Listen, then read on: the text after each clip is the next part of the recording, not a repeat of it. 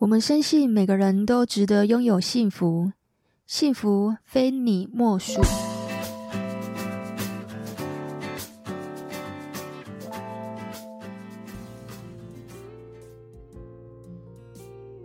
大家好，你现在收听的是《非你莫属》的节目，我是杜菲，是一名美国婚前辅导咨询师。如果你是新朋友，我们这个节目是在讲有关感情、家庭、婚姻的大小事。那如果你是老朋友，谢谢你们一路以来的支持。最近有一则新闻啊，在说台湾的女星 Melody，她的中文名字叫做音乐。之前呢，有向媒体宣布她结束了十七年的婚姻。那她也在 FB。发出声明稿，我来念给大家听哦。他说：“每段婚姻都有属于自己的课题，这一路走来一直都不容易，彼此双方的性格和思想理念差距太大，让他们失去关系应该有的平衡。经过这些年的坚持和努力之后，很遗憾，我们停留在分岔路口。于是，我们做出非常困难的决定。”我们双方都同意勇敢面对、处理和放下，并且祝福对方。因为我们都不是当事人，其实我们没有办法去评价别人的婚姻。我就只能够就刚刚讲的这一段的声明稿来给大家分析分析。Melody 说，经过几年的坚持和努力。所以代表说，他在这段婚姻里面，他其实是有努力过的，而且花了好几年的时间，却迟迟两个人其实都是找不到共识。那双方的性格和理念差距太大，所以他们选择放下，并且祝福对方。不晓得听众朋友们听到这一段声明稿，有没有给你什么样的启发？我那时候看着这个声明稿啊，我想的有两件事，一个就是，难道要结婚后才发现双方的性格和思想理念有这么大的差距吗？第二个省思呢，能不能够在结婚前就知道双方跟我到底合不合适？我能不能够找到一个对的人呢？今天我就来跟大家聊聊关于这两点，我怎么看待这件事情的？我们有没有办法在结婚前就找到一个跟我们彼此契合的人，有共识的人？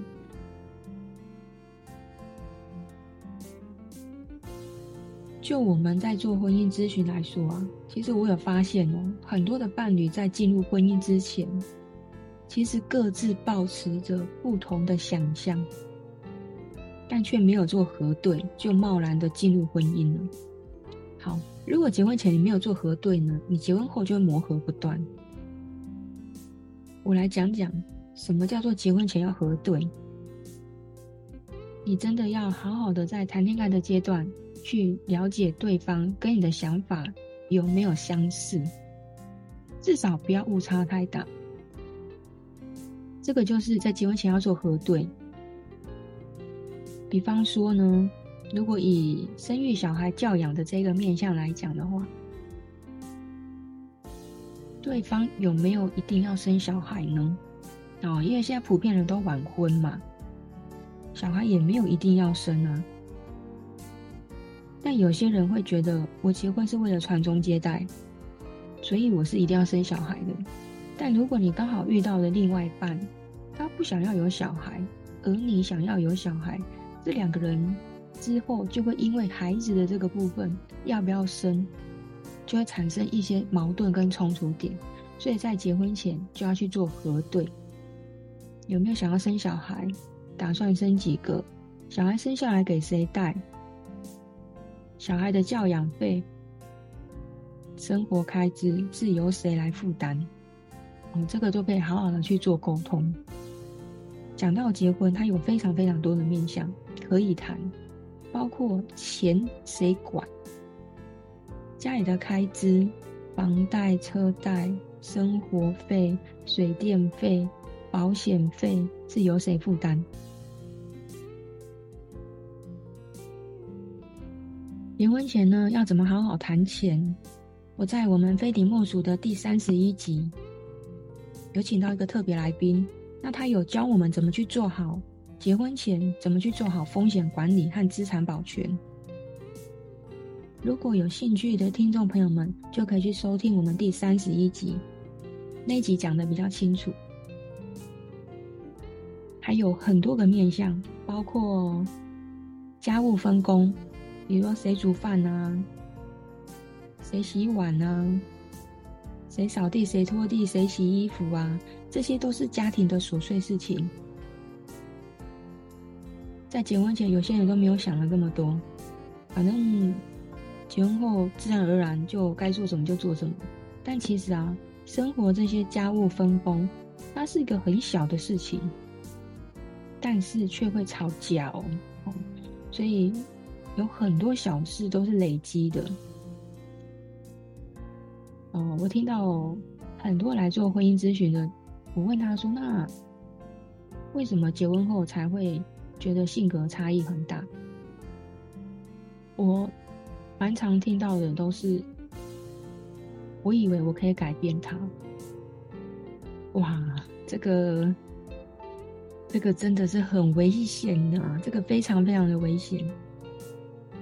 我在节目里面常常说，你没有办法改变别人，你只能够改变你自己。所以当我讲完之后，他们都会说：“对啊，所以我现在来找你，我只能改变我自己，我改变不了他了。”真的是没有办法去改变别人。如果结婚前你就觉得这个人没有办法改变，真的不要指望结婚后你能改变他。我们其实只能够去做调整，我们没有办法改变别人。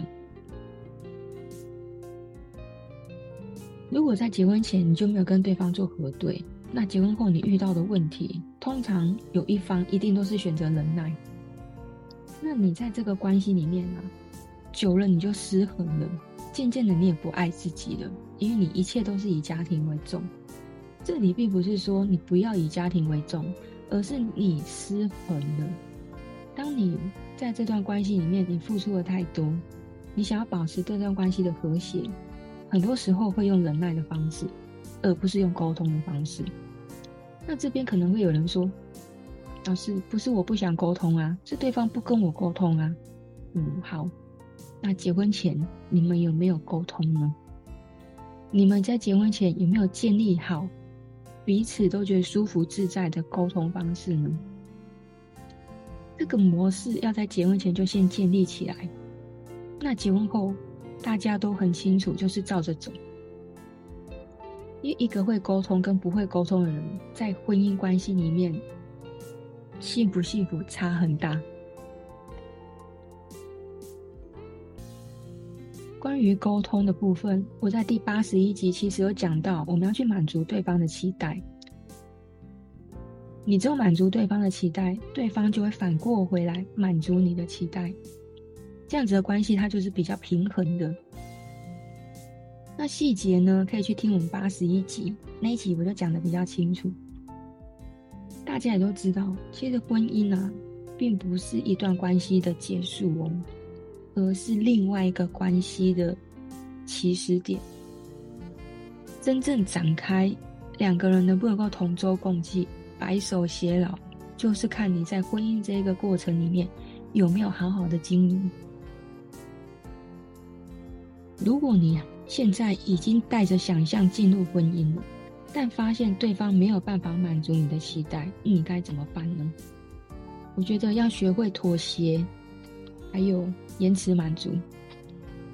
两个人定出一个目标来，比方说，我一个好朋友是男生，他在结婚前啊，就跟他老婆讲，他是需要公婆同住的，但是他女朋友当时也反映。我不想要跟公婆同住。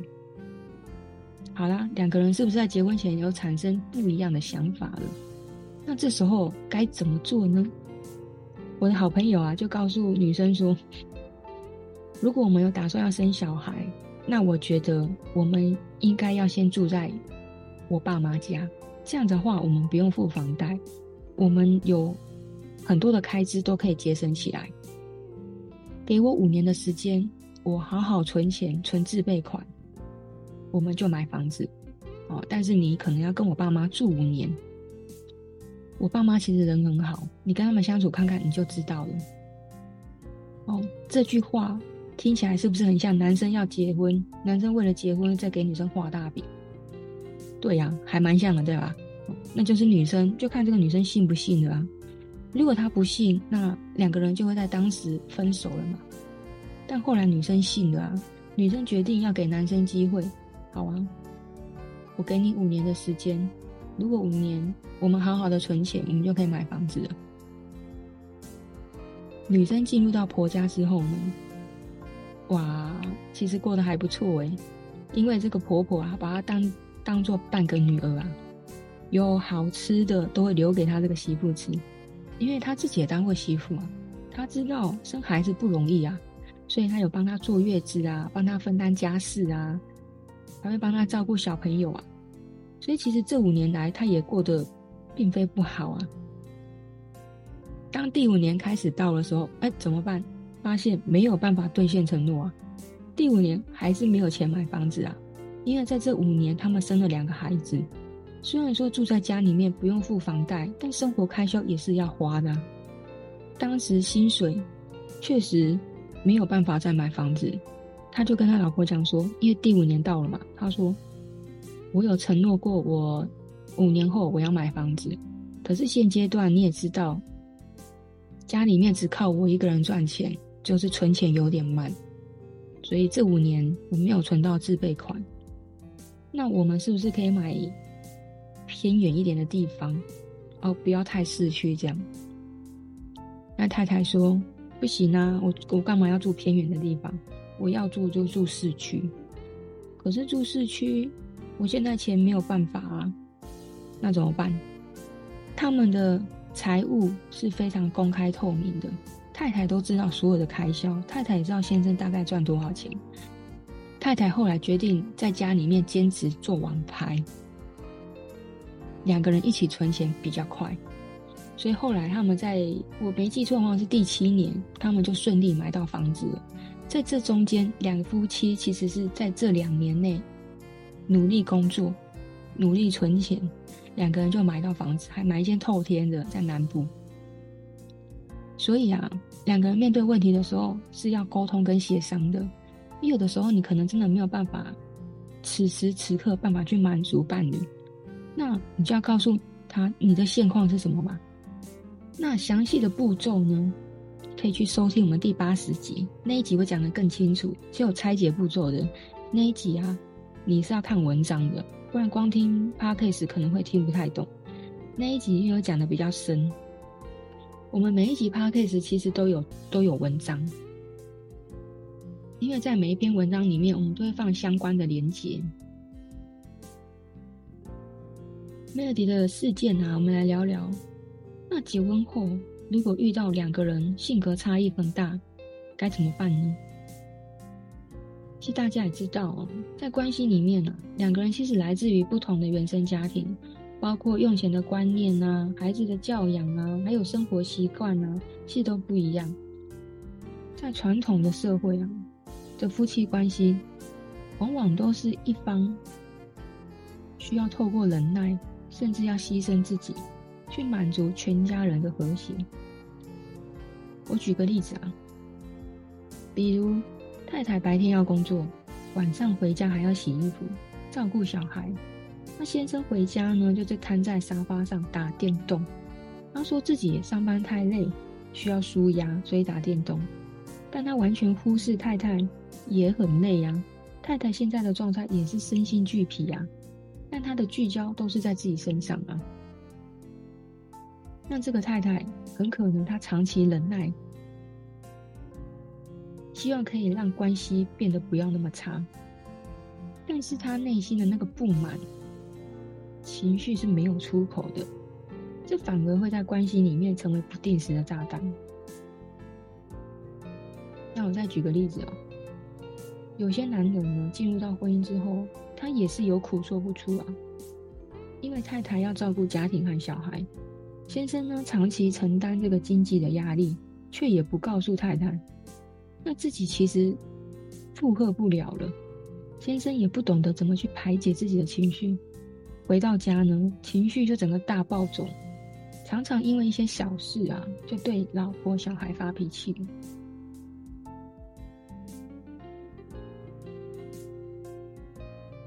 先生想要满足太太的期待，但是面对婚姻的压力，却又让他变得更压抑、更不快乐。我这边举例的是先生，但其实现实生活呢，无论是太太还是先生，个性都很可能是比较压抑的人。这样子的人，其实就是情绪往内走的人。当你发现了关系上，在关系里面你不快乐，你该怎么办？你要先辨识自己的情绪是往内走呢，还是往外走？有的人的情绪一来呢，通常都是往内收，就是自己闷着、自己忍耐着、自己吞下去。那另外一种人呢，就是属于外放型的，他的情绪是往外喷的、往外吼的、往外骂的。他才有办法把这个情绪出口舒压。另外一种人就是两者皆有。哦，这边我来解释一下。往内走的人呢，通常比较容易有忧郁症、抑郁症，因为有什么事情他也不愿意跟别人说，都是自己默默的承受。这样子的人通常也不太懂得要求助，要寻求别人的帮忙。那如果你的个性是属于这种往内走的人，你要问问自己三个字：为什么？为什么我有苦说不出？为什么我总是选择忍耐？为什么我觉得别人都帮不了我？我担心的事情有哪些呢？这段关系，我想要的是什么？想一想，有没有什么方法是可以改变现状的？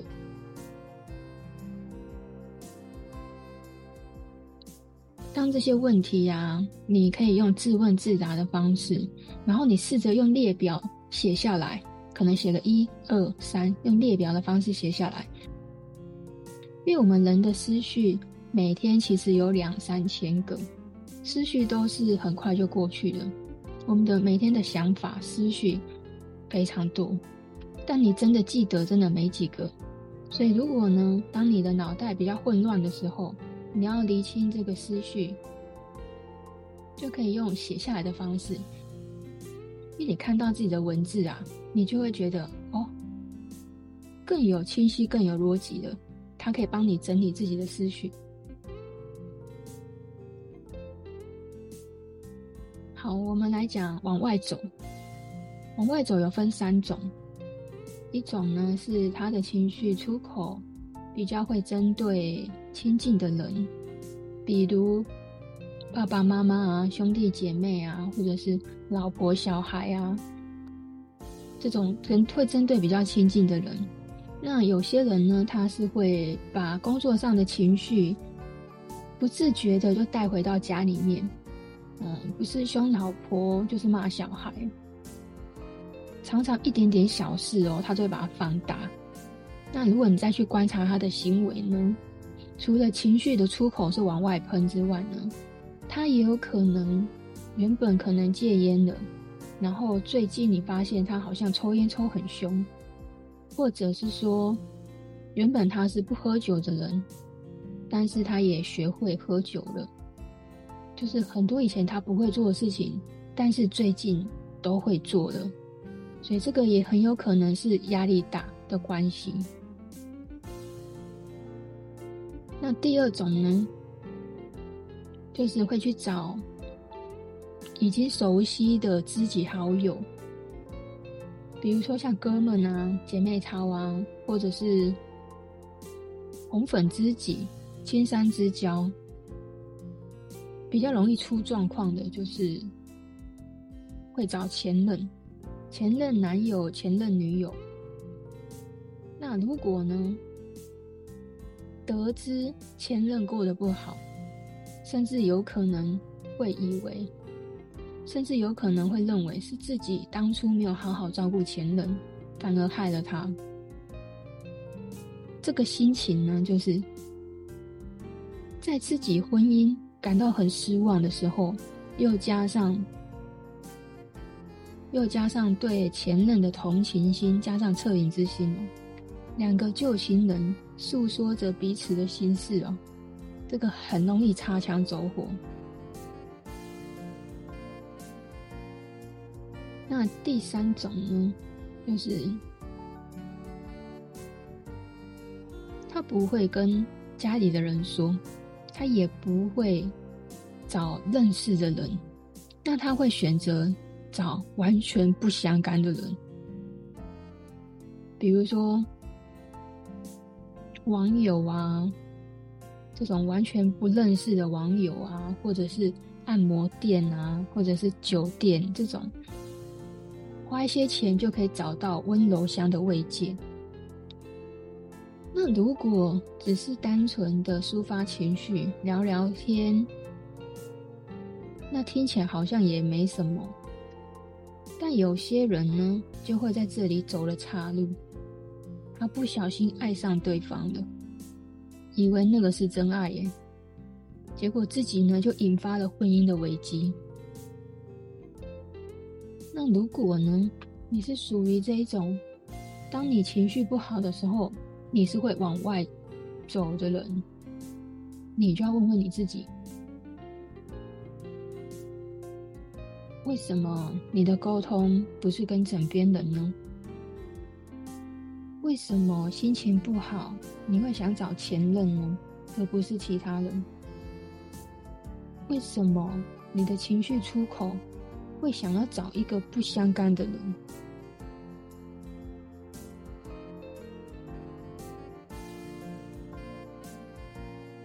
你有可能渐渐不想要回家，不想要面对这个家。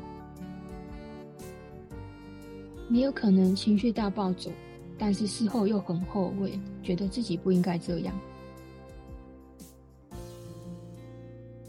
是不是你心里面有话，但是你不知道怎么跟另外一半说？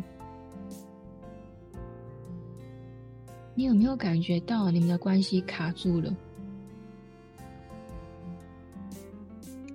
这些问题呢，都可以用自问自答的方式，你来问问自己：我怎么了？我内心到底发生什么事情？如果呢，我在家里面我得不到温暖，我很自然就会往外找。所以呢，如果你们现阶段你发现你跟你的另外一半沟通不太顺畅，两个人不太能聊天，那这个就要特别注意喽，因为他很有可能。去找别人聊了嘛？那他为什么不跟你聊呢？是你不太好聊呢，还是还是跟你讲也没有用呢？这个两个人就要好好的去想一下，沟通一下。沟通它确实不是很容易，但你得学会啊，学会怎么跟你的另外一半去做沟通，怎么去做协商。因为家庭里面真的是有太多大大小小的事情需要商量。需要协商。如果两个人没有共识呢，就很容易因为一些小事吵架，大事可能就冷战，甚至是不说话、不对话。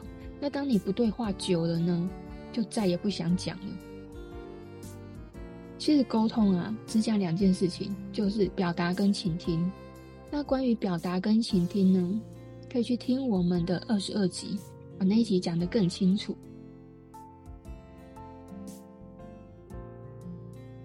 在婚姻里面啊，如果有一方是拒绝对话的，他久了就会变成是一种冷暴力。那这段亲密关系啊，他就会陷入焦灼跟僵化。如果你以为维持现状就没事了，久了一定会有事。所以最近几年啊，我们都发现有一些来做婚姻咨询的，普遍已经年轻化了。我想跟大家说哈。找心理咨询师呢，他们可以帮助你什么？不管你的情绪是往内走还是往外走呢，都可以帮你去厘清你自己的想法。当你情绪来的时候，学会怎么去控制情绪，而不伤害，而不伤害你亲近的人啊。我常说啊，情绪、压力、关系是三兄弟。情绪不好，压力很大，那一定会影响关系。所以情绪控管真的非常的重要。那心理师还可以帮助大家什么呢？我们公司呢有引进美国 PE 的婚前测验。那这个测验呢，包括原生家庭、个性习惯、压力检测、姻亲关系、沟通相处、孩子教养、性满足等十大面向。那这一份婚前伴侣报告书呢，它是可以有效的帮助准夫妻去探索原生家庭对彼此的影响程度，也会去探讨我刚刚讲自己这十大面向的每一个类别。如果以亲子教育来说，会讨论有打算生孩子吗？孩子什么时候要生呢？那两个人呢，会怎么去看待结婚后的生活？对结婚后有没有什么样不一样的期待跟理想？有了孩子，你有什么样的规划？那在财务方面，你们有什么计划吗？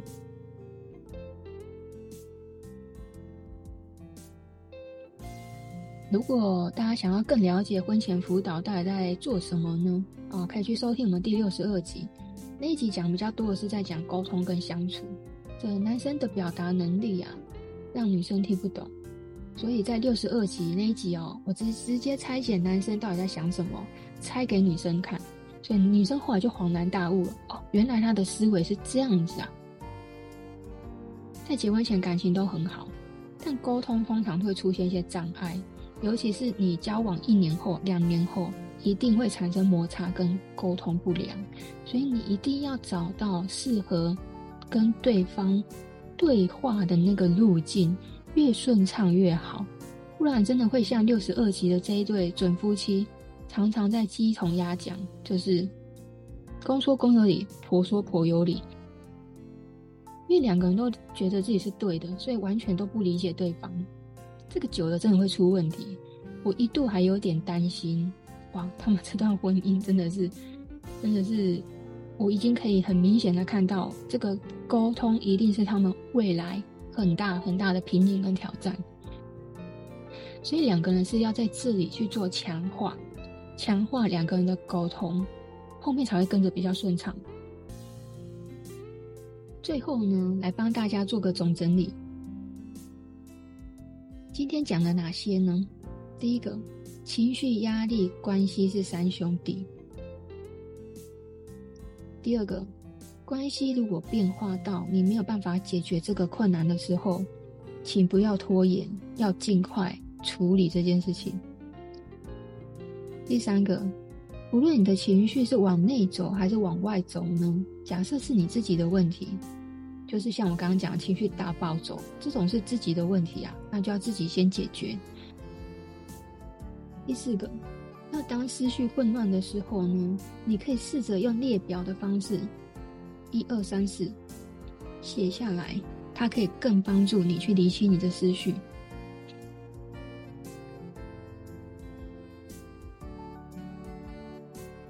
我们这一集的文章啊，有一个 bonus，就是针对你思绪混乱的时候，你可以怎么做？那因为那个是表格，表格不太容易用。Podcast 的方式说，所以大家如果有兴趣的话，你想要你的思绪更有逻辑、更系统的话，那你就要参考我在文章上面的表。婚姻咨询呢，它可以分为几类哦，像婚前咨询啊、婚姻咨询、外遇咨询、离婚咨询、挽回咨询。我们可以分析问题，然后缩短你痛苦的时间，也可以让你和伴侣更加顺利的沟通，协助你们去解决这个冲突，更了解彼此的想法。他帮你们找到共识。所以，如果你想要尽快远离痛苦呢，就好好的做几次的婚姻咨询哦，一定可以帮助你们改善现况，有效的节省消耗感情的成本。千万不要等到对方说要离婚了才来做婚姻咨询，因为这往往都已经要谈到离婚协商了。而且感情上的消磨啊，在生活里面会让人觉得很痛苦、很不舒服。所以，大多数的人，如果他无法沟通、无法解决现状，通常会选择想逃避、想放弃。所以，感情的事情真的不能拖。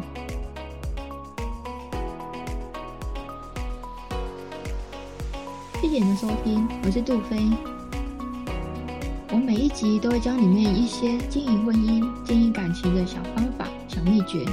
喜欢我们的节目呢，就可以订阅、分享。那如果觉得我这一集讲的还不错呢，就可以小小赞助我一杯咖啡喽。我们下集见喽，拜拜。